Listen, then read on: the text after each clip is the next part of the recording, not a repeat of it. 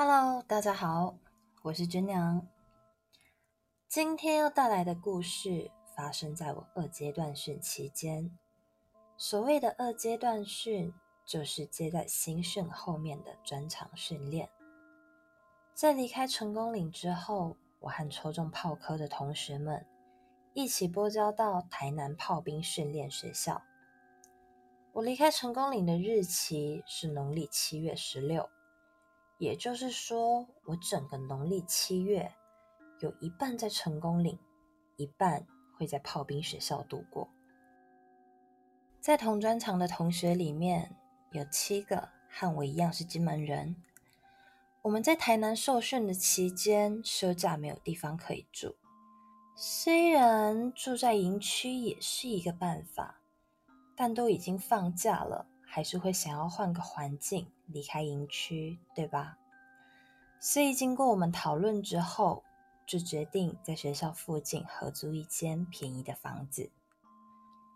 我们请住在台南的同学帮忙找房子，也很快的找到了。不得不说，当地人的效率就是好。因为是暂时的落脚点，所以我们对房子的要求就也不高。那是一间老旧的三层透天，四房两厅。周五休假后，大家到租屋处放行李，顺便分配房间。二三楼的格局一样，有两个房间，一前一后。靠前门的有阳台，靠后的就只有窗。几个会抽烟的男生先选了有阳台的房间。我和另外一名女孩子就睡在三楼靠后的房间里。房间里除了床和梳妆台之外，就是一扇窗。大家把东西放好后，各自解散。有人出去买生活用品，有人到附近逛逛、吃晚餐。很快的，整间屋子里只剩我一个人。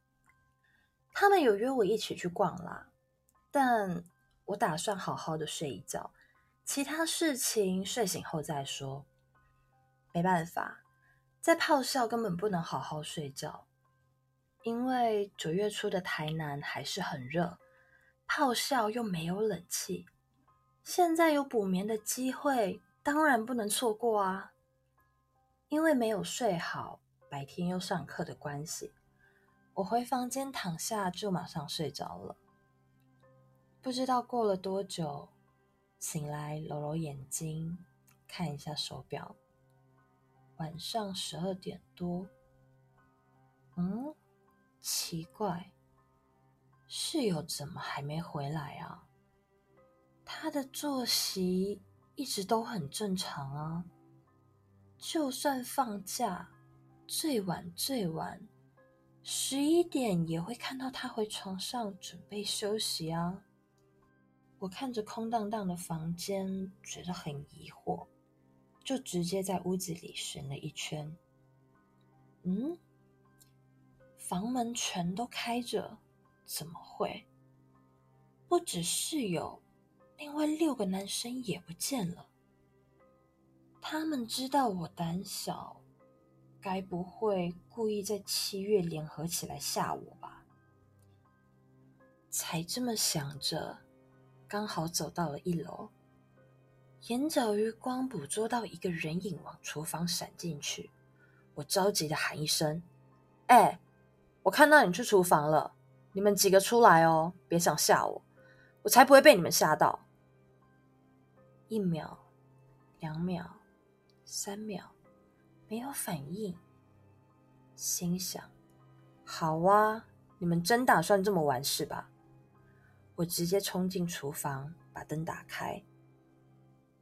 哎，怎么会没有人？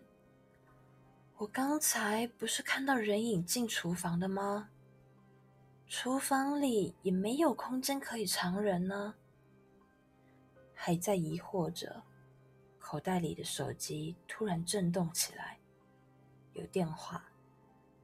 来电显示是室友打来的。我转身走出厨房，把电话接起来，直接问他：“喂，你在哪里啊？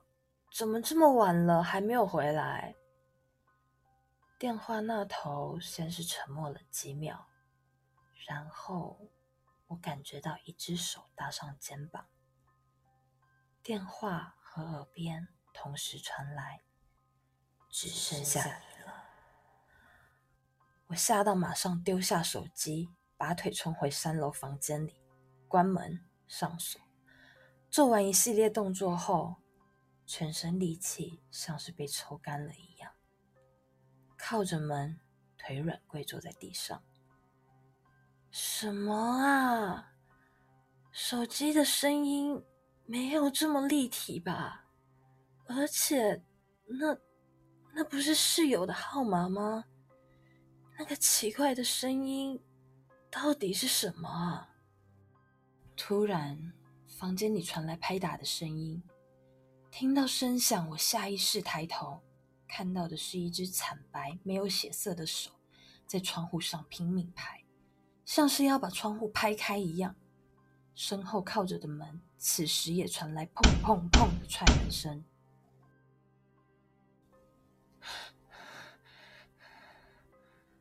我从床上坐了起来，原来是梦。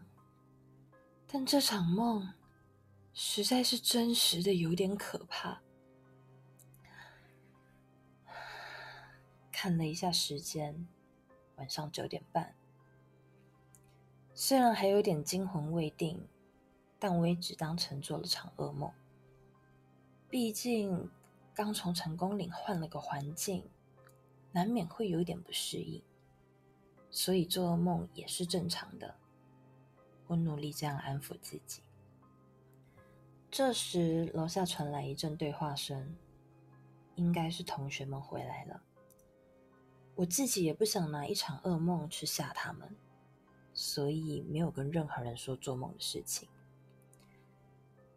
在后来的几个礼拜，我们也都是集体行动，除了偶尔浴室里的瓶瓶罐罐会倒得乱七八糟。就没有再出现什么奇怪的事情。直到结训前一周，同学们想趁离开台南前再逛一下夜市，而我独自回到租屋处休息。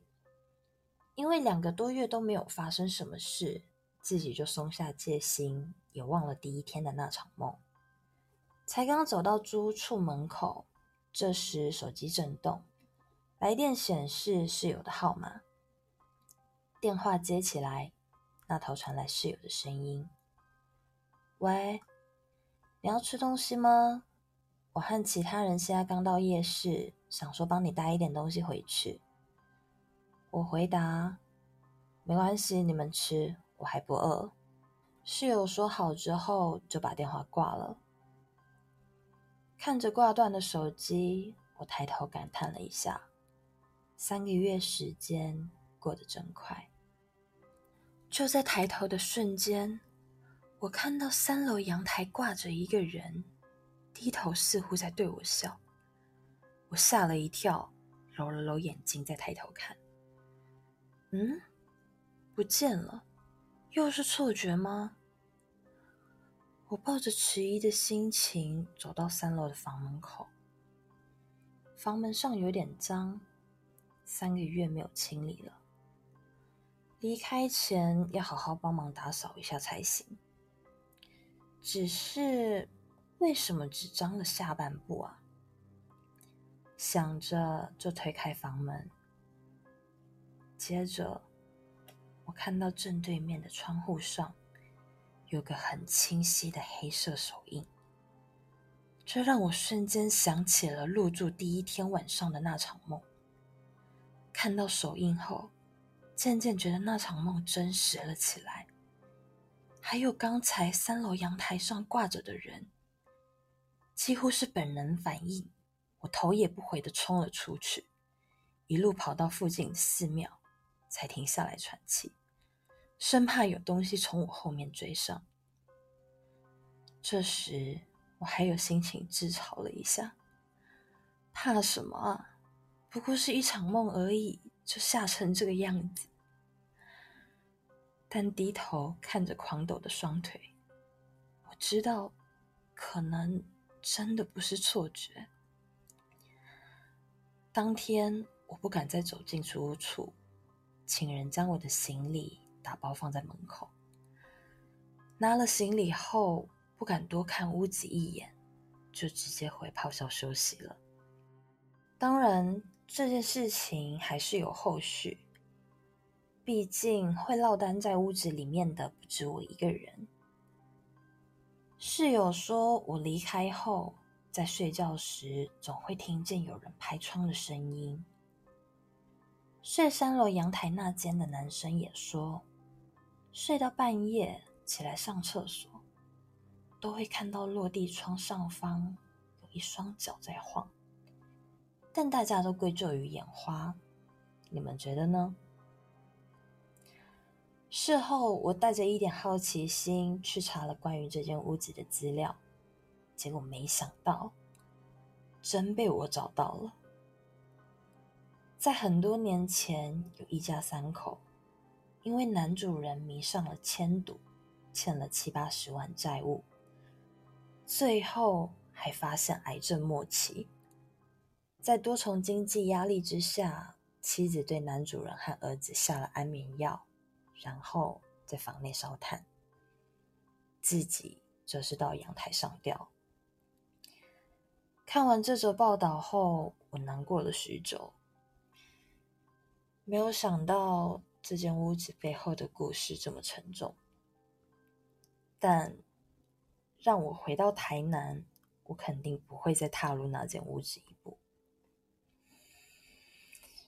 好啦，今天的故事到这里，有想听什么样的故事或者建议，欢迎在底下留言。我们下次再见，拜拜。